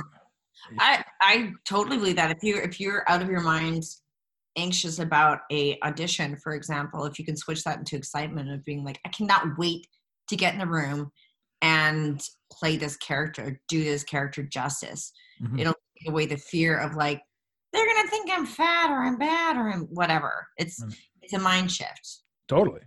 Yeah. That's the stuff. That's the stuff that kills it. And and I would assume on the on the acting side of things, if you're being cast with a bunch of people and there's some people that are totally comfortable with it, they'll they'll they'll produce the character better. The people picking the character will be like, I like this person more, as opposed to somebody who's all wicked nervous and they they screw up. Right? Oh, definitely. And and and and I was gonna like just flip back because you did say not you don't step on other people to get forward, and you and when you said that there's well, I'm just gonna put it in my words is what I realized in acting is that there is only one Adam in the world. There's only you, Adam. There's only one me, Erin. And when it comes to acting, a huge, huge, big relief for me is was knowing that took away like a lot of the anxiety or fear or competition of the audition process is like Meryl Streep, for goodness sake, could not do what I do because there's only me. Only I can do what I do. So as long as I continue to do my best interpretation of the character, when I go into a room and Meryl's going to do, I certainly can't do what Meryl's doing, but we're going to go into a room and we're going to be in front of the cast directors and the producers and the director. And as long as I don't shit the bed and do my best interpretation of this character, do the do the character diligence in the way that I have with the decisions that I've made, and be malleable and, and open to whatever direction that they might have for me, then that's all I can do. And I can proudly walk out of the room with my head held high, knowing that I did everything that I could. And then you have to kind of not even though you have to make a living doing this, you have to walk away and be like, I'm going into the audition not being like, I need this part, I need this part, I want this part, because that desperation just sits on you like stank going in the room. And people will read that. And so, just something that I've learned throughout the years is like, I can be going in opposite whoever and know that they're never going to be able to do what I do. So I can go in and confidently, you know, do my best. And then it's really up to the powers that be in the room to be like, you know what? We want this flavor. We want a Meryl. We want a, a Tatiana Maslany. We want a Sarah Gadon. We want a, you know, those are all phenomenal actresses, but it's just like what is right for that part. So once I once I realized Spe- Speaking of Sarah Gadon, a lot of heat off of what I did. yeah, Sarah, love Sarah. uh, no, what you were saying, two things actually you brought you brought it. I, re- I really wanted to touch on. Um, You should never want to be anything else. I mean, uh, some of the stuff that I've seen you in, like when you were younger, uh, especially um, especially Eve's Christmas. my my takeaway from Eve's Christmas was they fucked up the casting. Uh, oh, that's one F word, so I can actually still not have an explicit on this, if as long as we don't say another one. Um, uh, they messed up the casting, and you should have been the lead in that because the the person that played like, like granted you nailed the best friend like you you had the back when you were younger you had this great i'm the best friend supporting role like i i'm super happy and super bubbly but in that one you should have been the lead. You should have been the one that uh, i think you went back in time or she went back in time. You you traveled with her back in time. Yeah, something like that. yeah it was daft but when, when you see stuff like that i mean it's funny because your character and the position in this and the spots that i've seen you in you because you i guess you as as the entity that is you i mean jim carrey said who am i anymore? I, i've lost touch of with who i am because i've acted so much and i've been so many roles. And he's constantly different and constantly diverse. Um but every single person holds on to a piece of themselves throughout the movies. Now there are people that will never change role. Jason statham is the same in everything and he's great. I've had people. Yeah. people have said like oh i went to see whatever this jason statham movie and it wasn't that great. It's like what the hell is wrong with you? Like what did you expect? It's Yeah. jason statham it's a jason statham movie. Shit's going to explode. That's that Yeah. but for you you you're again not blowing smoke but your essence and your energy carries. So it must be hard for you to walk into a role and you and you must there must have been times where you're like i don't even want to do this role. I i, think i'm gonna back out or if i don't get it i don't give a shit type of thing I mean, there's definitely some roles that you you want more than others, and and I'm lucky I'm at a place now where if something is not gonna really, you know, excite me, then and I don't have to do it for security reasons, then then I'll I will say no. There's there's five things to look at for me in getting a job. Not going to beat around the bush. It's not number one, but it's definitely you know financially is this going to be because sometimes you can do a wonderful project and it pays nothing and you and, and that doesn't matter but so things to consider. Money the character the story that it's telling the people that are involved with it and where it shoots. Those are the five mandated things that i i want to try to hit three out of five of those. I thought you So- were gonna throw i thought you were gonna throw nudity in there at one point like no on-screen nakedness Uh, well, if it's if it if it's justified in there, why not? I mean, I I mean, it really, really, really, really, really would depend on. I mean, I mean, Jodie Foster in The Accused, that's justifiable nudity. Halle Berry in the one with John Travolta where she showed her knockers for money, not, but good for her for making the money. Like anyway, Yeah. um, but for me, so if it's like if I get to go to Scotland I went to a movie. I went to Scotland. I worked uh, with Donal Logue on a comedy. So the story was really funny, and I'd never done something, and it was also an opportunity to do a film that would do the film festival junket, not just you know television, which I do love television. So those are three things. Did it pay well? No. Um, was my character? well i bet you it paid better than this interview Pardon me. i said i bet you it paid better than this one yeah. Speaking of talk, we haven't gone there yet. oh damn So if there's if it's gonna hit off a couple of those boxers like I did a movie, not to name drop, but here we go. Sam. Jackson. I did a movie with Sam Jackson in Winnipeg. I think I was second choice. I think that they wanted um was that gina gina no i'm, I'm sorry i was thinking Who's the girl that's on the corner? She's gorgeous. She was originally up for it and then she had to pass because she was on Graceland, which I also auditioned for that she got before me. And I auditioned for the corner, which she's now she's lovely. Anyways. Um, but I ended up getting it secondhand through her because she couldn't do it. And it was with Sam Jackson, shot in Winnipeg in the winter, paid nothing. But I remember that the people that I was working with, like there was certain there was certain criteria where I was like, yes, I'm absolutely going to do this job. what and was so- the movie Sometimes you do it for no money. oh it doesn't matter i don't want to get character is phenomenal, or the story is great, or the or the blah blah blah. So those are all kind of So, mm, specifically Canadian, um, do we have to get a petition signed or, you know, 10,000 names to get you onto Letterkenny? Is that, can we do that? seriously. And you know what's crazy is Jared Keeso is like uh, he's a, an acquaintance. Him and I would help each other put each other on tape back in the day, and I, we have the same manager. And I've been saying to years for Trina and Mark Montefiore, the producer, and I are friends. And I keep saying, like, I'm from, I grew up playing hockey. Yeah. I there- Who? Like, I, anyways, uh, yeah. I would that love that. I'm, I'm getting, I'm getting, it's not a GoFundMe. What do they call the other one where you have to sign stuff? Yeah, I don't want people to have to do too much work. Maybe I'll just reach out to, to Jared. I think, I think you would be, if they threw you in there and then you went ultra Canadian accent, I think that'd be a blast. I think that'd be so good on your, on your, on your script. I'd also Yeah. like to see, you said you did, you said Yeah. you did slasher. Yeah. This isn't supposed to be a, a- what's what and a who's who of your acting career, but this is kind of what it's devolved into. Like I'm, I don't know, I'm enjoying it for sure, but I'd love to see you do like, uh, like uh, the scary, like the the scream queen thing. Have you done that? Is that were you part of that in slasher, or was that like how did that work for you? Definite. Uh, yes. Yes.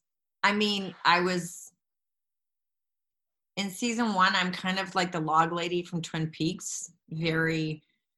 The character description. This is my executive producer of Being Erica, Aaron Martin, who I love to bits and pieces. Um, right after Being Erica, he started this series for Netflix called Slasher, and he, and my agent Trina called me and said, "Hey, Aaron wants to offer you this part on his new show, Slasher." And I was like, "Ooh, what is it?"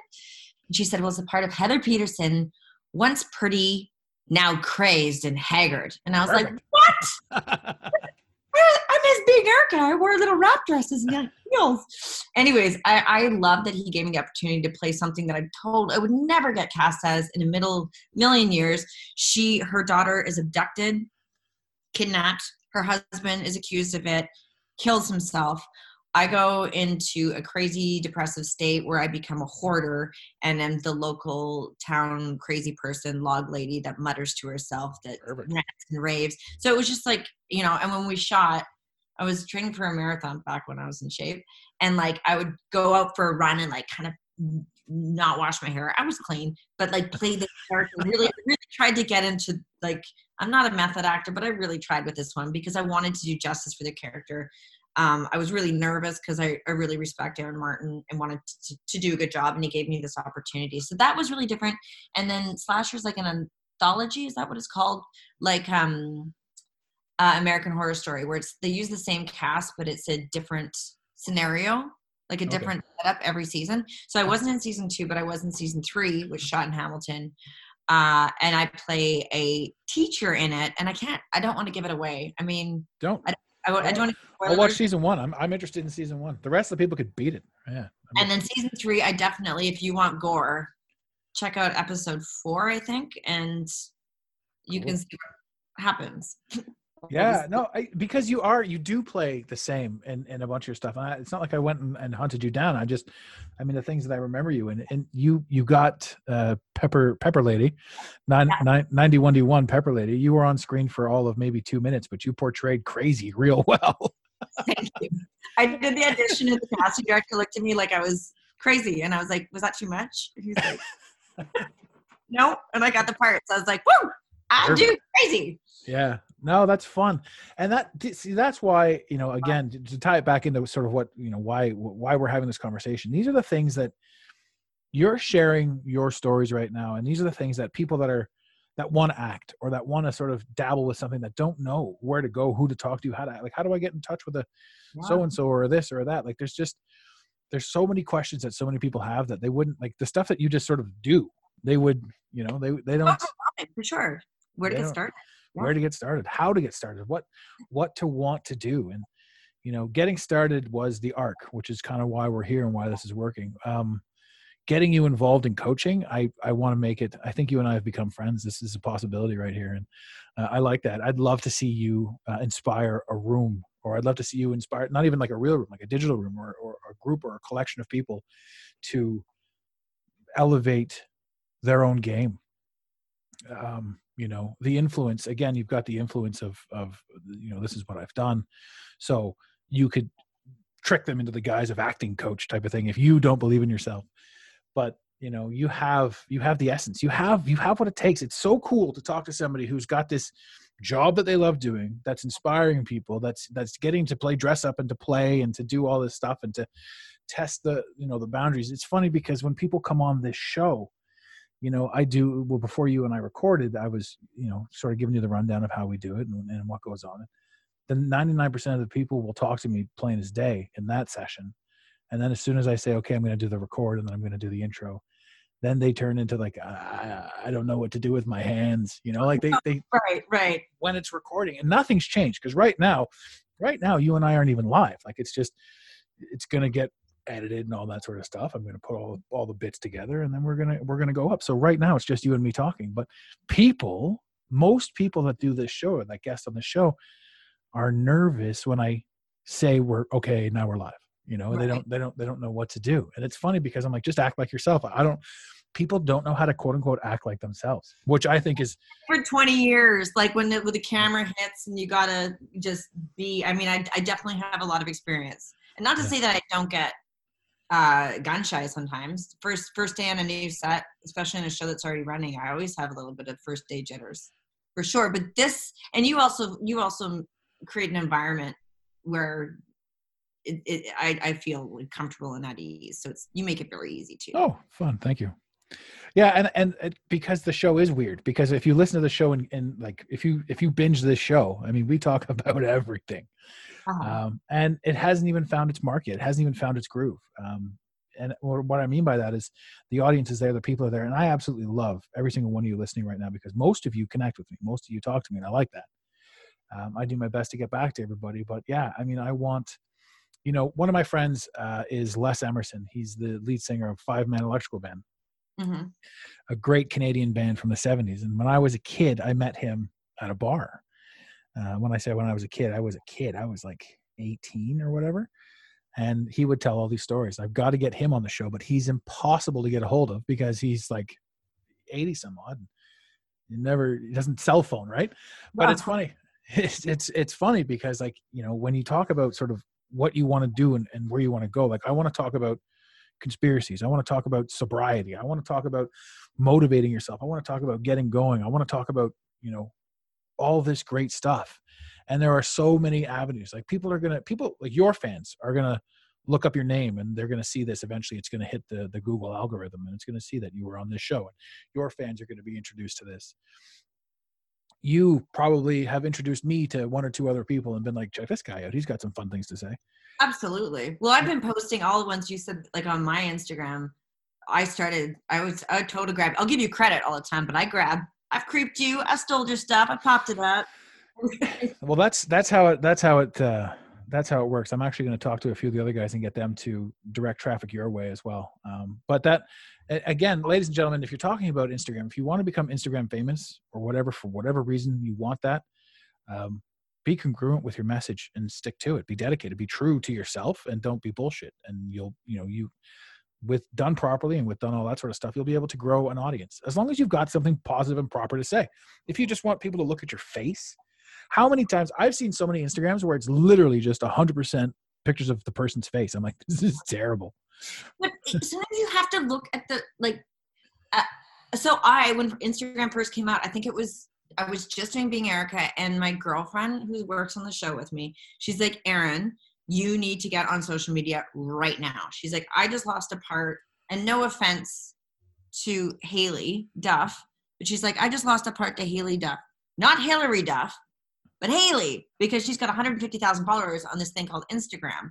So then I was like, ah, and it's kind of like if you can't beat them, join them. And with my profession, you do have to to a certain degree because a lot of times now like producers um networks will be like well are we going to hire hire you know joanne who's got 150000 followers or erin who's got 14000 followers we're going to hire joanne if we're if we like them both the same for the part because joanne's going to have that ability to reach out. So that is a reality. And then i guess based on what your brand is for instagram uh, a lot of the girls and a lot of like fitness models and stuff that have you know they they they're not they were not famous. They were not on television. They were not blah, blah, but they created this brand that now has like up to millions of followers and all their posts are of them doing poses. It's about their body. It's about their face. It's about a beauty product. It's about this or this and that and like sometimes it's a lot i don't think that i could ever for me i would feel uncomfortable posting just my face all the time. I'm also not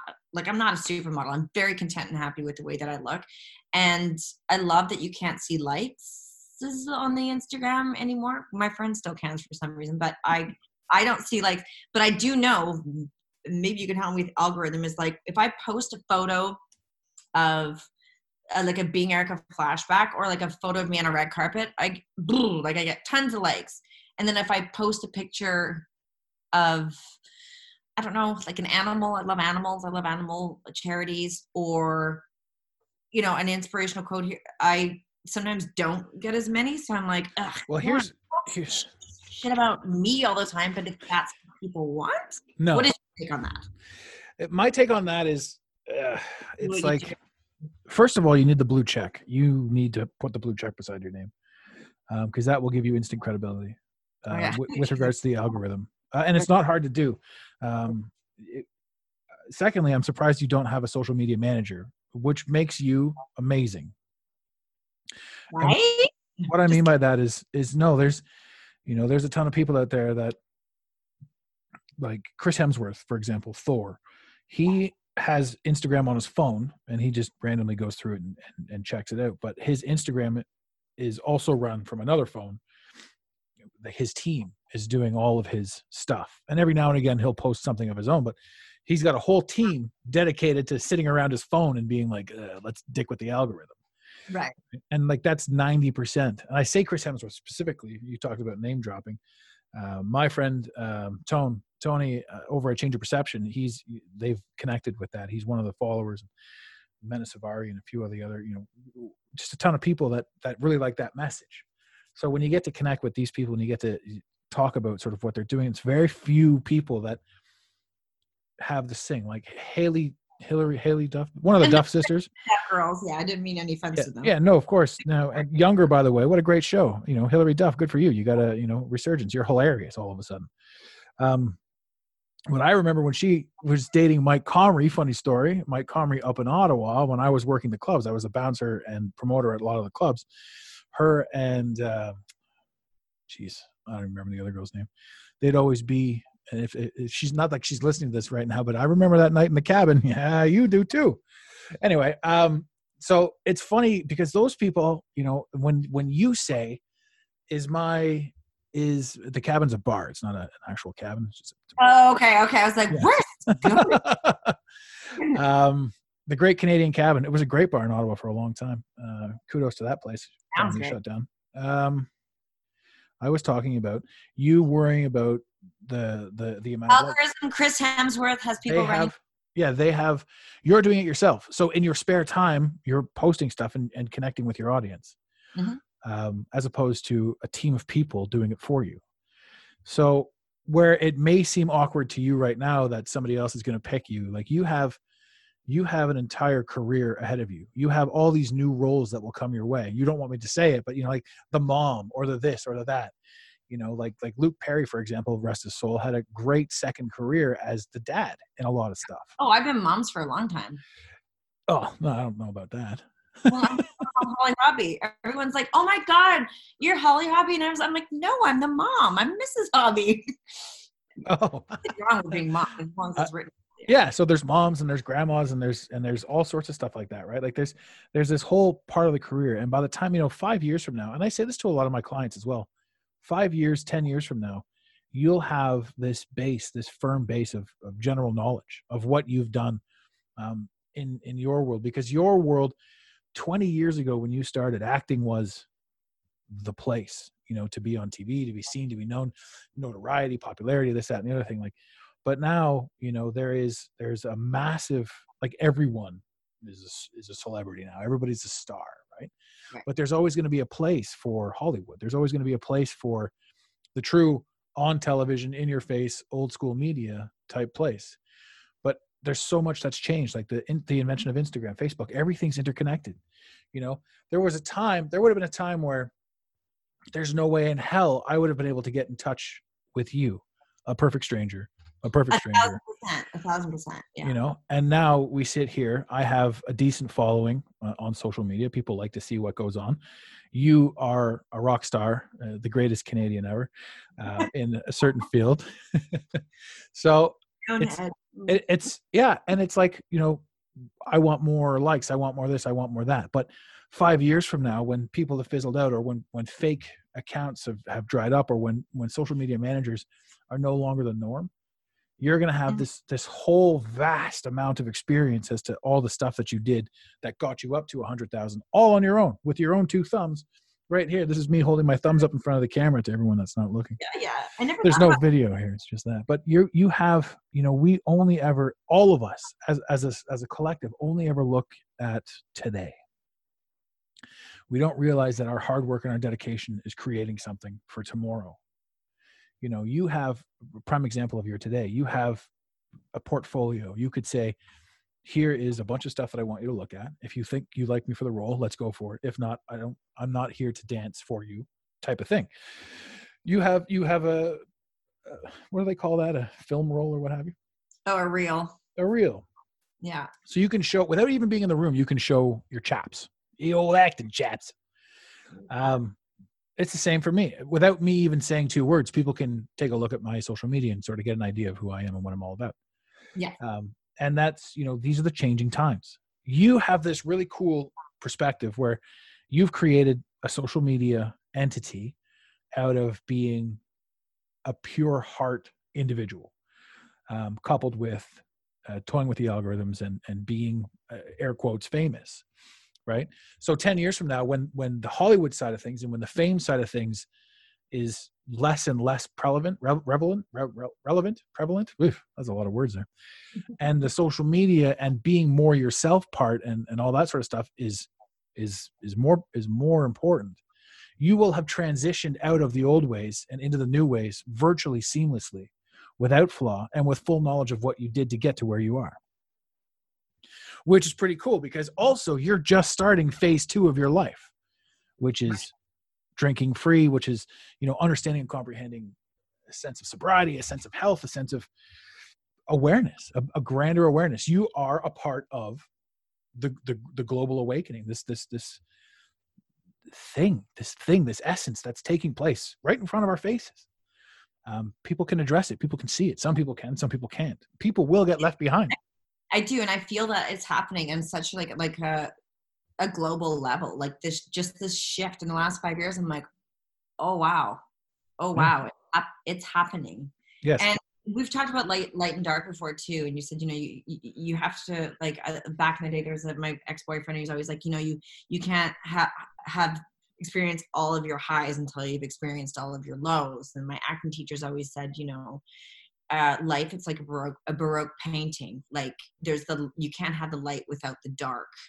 And and I think I love listening to your podcast because you're so real about having to have the dark and the light and i do love as a society that we're pushing more towards the light. The dark is going to be there but it's also the way in which we deal with it in our day-to-day lives and that shift is like absolutely sobriety has been a huge shift for me. And also like i said before in this it takes me a while. It, it has taken me a while to grow up in life. It took me a while to grow up from jasper.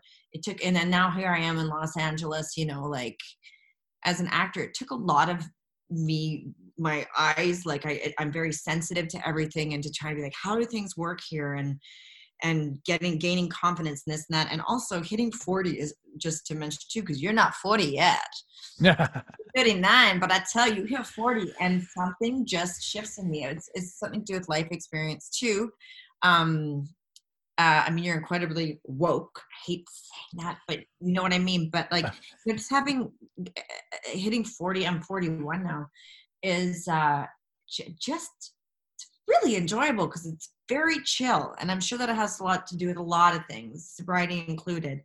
Um, but but and being open to this shift and and consciously choosing to be a part of that shift that's positive and proactive and just to flip around again and again me a part of me you know spiritually wanting to choose a lighter part of life and, and, consciously make those decisions in which i feel like i'm serving a bigger purpose and other people and feeling connected to other humans and spirits and being aware that you know we're spiritual beings having a human experience as opposed to human beings. Yes.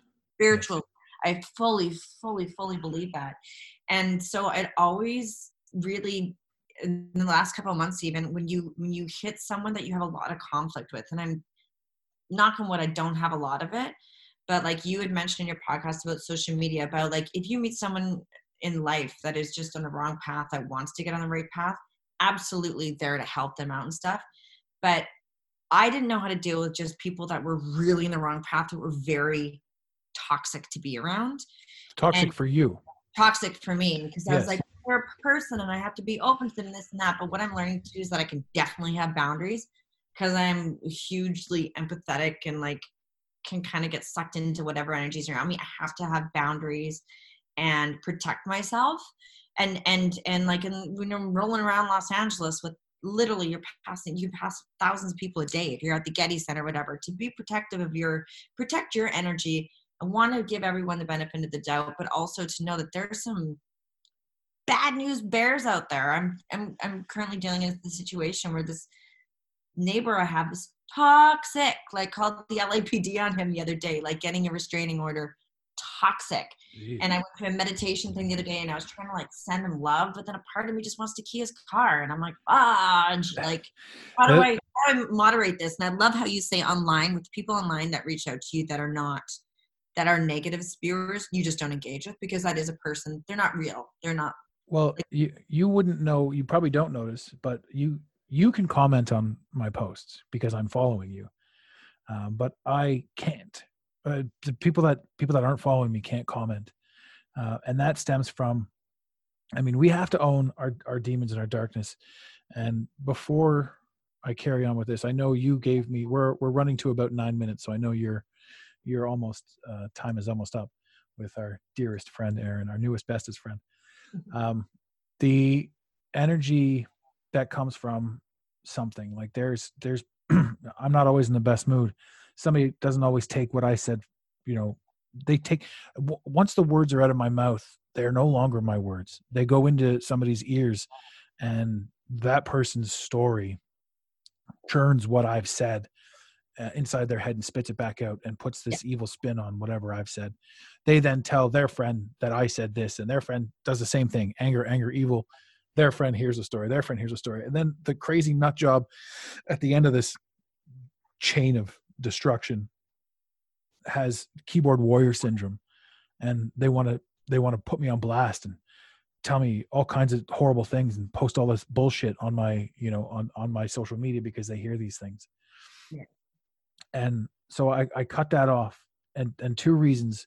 That wasn't something that happened all the time but I, I i'm born july 2nd and i am also very in tune with um, the energies of people around me what they're putting out what they're saying how they're feeling. I'm you know uh, with regards to internal energy i've always been in tune with seeing them. And especially now that i've, I've i'm on straight sobriety like i see things so clearly it's almost painful. Um, so what two things have happened from this? If you want to connect with me on on like a negative tone you're going to have to put in effort. It's not easy for you just to run your mouth now. Um, so feel free to put in effort and talk shit to me to my face. I appreciate that. I, I mean good for you. You've got the balls to say something. Mhm. secondarily i carry myself with um, pride with confidence with uh, every single thing that comes out of my mouth is 99% of it is is is meant with good meant with good intentions. Mhm. but it's all in how we take it.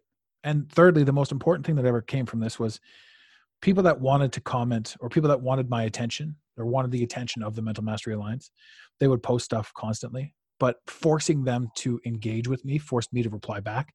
And it blows people's minds that i actually do write back to them or somebody on the team or something. But mostly i will connect with with the majority of people that do mail in because eh, you'll notice that when you put yourself out there when you actually put yourself out there Mhm. we think that sometimes you know it, it would be insane for me to put my phone number my live phone number out there but the only people that actually use it are people that want to use it you know there are some there are some i'm not recommending putting your live phone number out there but there are some people that will call you and and, and really really need it if you say only call if it's necessary only call if it's important Mhm. you know that i'm not recommending doing it but i'm just saying it has been done you know my direct email i do reply to my direct email and then you'll see that people don't take advantage of that there's a bunch of bullshit that does take place like the the bots that pull numbers and all that sort of information Mhm. but i mean there's there's a ton of good that comes from it as well so when they can't make these comments and when they can't say these things online i'm just talking about online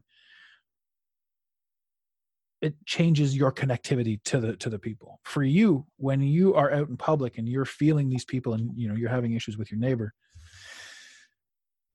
it isn't your neighbor that is the problem in the sense where you know it is him causing this but you know how did i get here? Why is he my neighbor? What is the situation that i'm in? What have i neglected? What have i ignored? Why did i end up in a situation where i have to deal with this. I'm a good person. Is this karma? Is this this? Is this that? Like what have i done? Have i started something? Have i initiated something? Would he just go away? Am i worried? Am i paranoid? Am i focusing on things i don't want so they come into my life as opposed to focusing on things i do want which brings them into my life? Mhm. somebody once said to me that the the the ultimate spectrum i mean there is no good and evil. And this is this is one of the things that that that is funny because when it comes down to you you're an actor in hollywood and it has been said and rumor has it that everybody in hollywood has sold their soul to the devil to deceive, and manipulate the world. And for the longest time people you know a lot of people believe this. A lot of people that a lot of people that listen to me will will believe that. And i at one point i thought you know it's true. Every single person's involved in some bullshit that we don't know about that that quote unquote humans don't know about but the, the people of hollywood do. Like all the mysterious deaths of 2017 you know it's just a weird thing. But the there's there's a ton of stuff going on that we don't know about. That is fact. That is absolute fact that that like you said being erica was written for four seasons. So before you even started filming the plot was carried out. The story was finished before you even started filming. Everybody knew where it was going.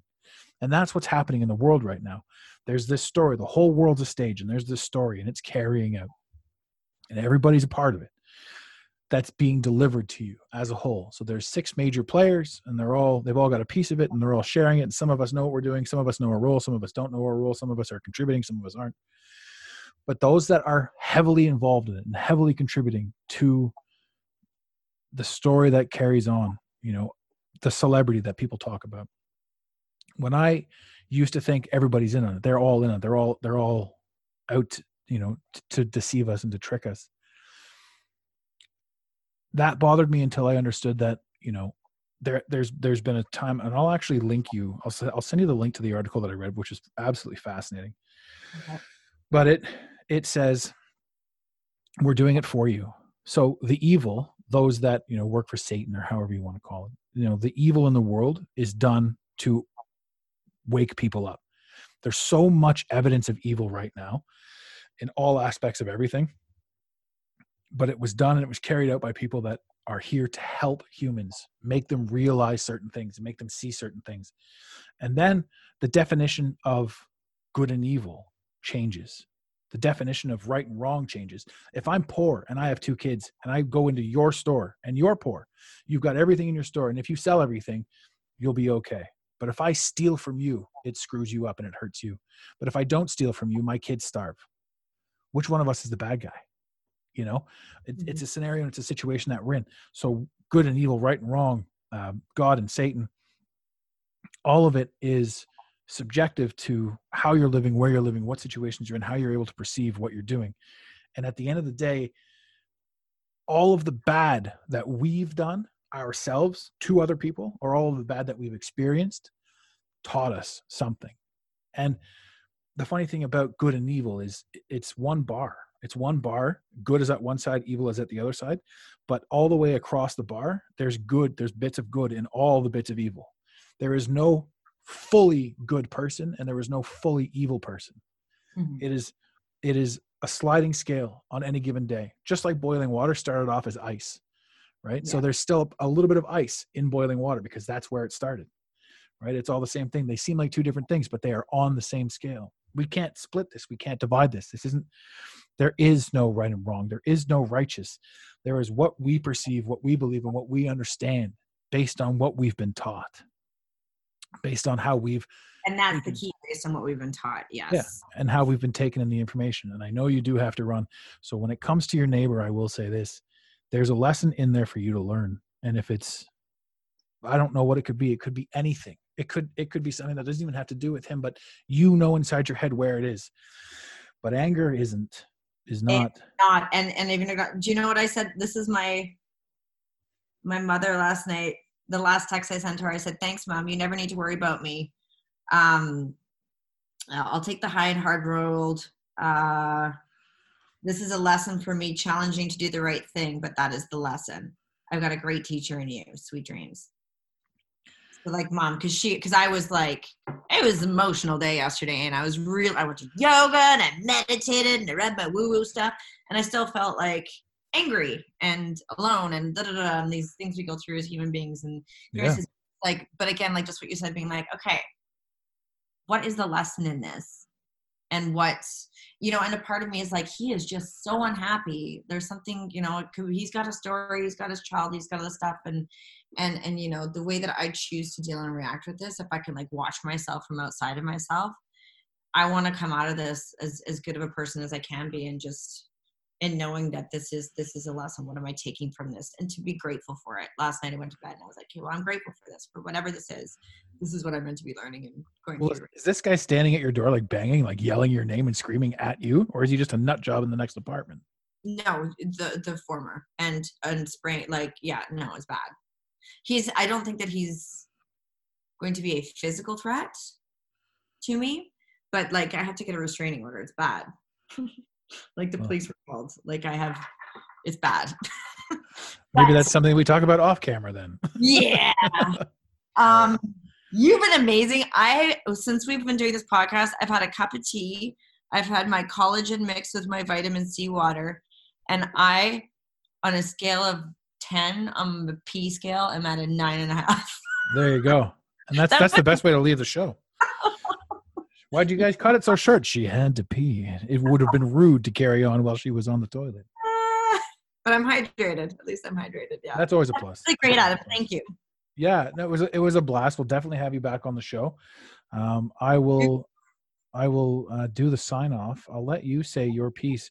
Uh, I'm gonna link your Instagram uh, into the into the cast here so people can follow you. I know you're gonna do some great work on that.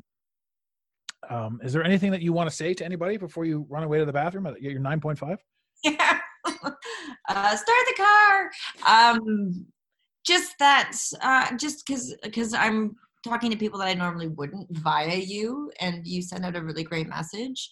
And um, I'm gonna post on my uh, page, and then my followers can be introduced to what your what you're putting out into the world is good stuff and just like wishing everyone the best and thanks for tuning in and let's just keep trying to um, elevate ourselves and take care of ourselves to make our world a better place might I sound absolutely yeah but that's that's that's the name of the game that's what we're here to do so thanks for everything you're doing adam Yes, thank you very much. Ladies and gentlemen, I can't say it any better myself. So, in the infamous words of Red Green, keep your stick on the ice.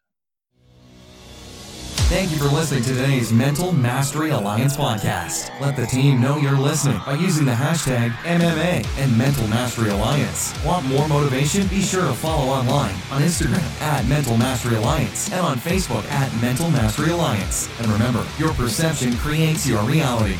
Make it a great day. You got it, Pontiac.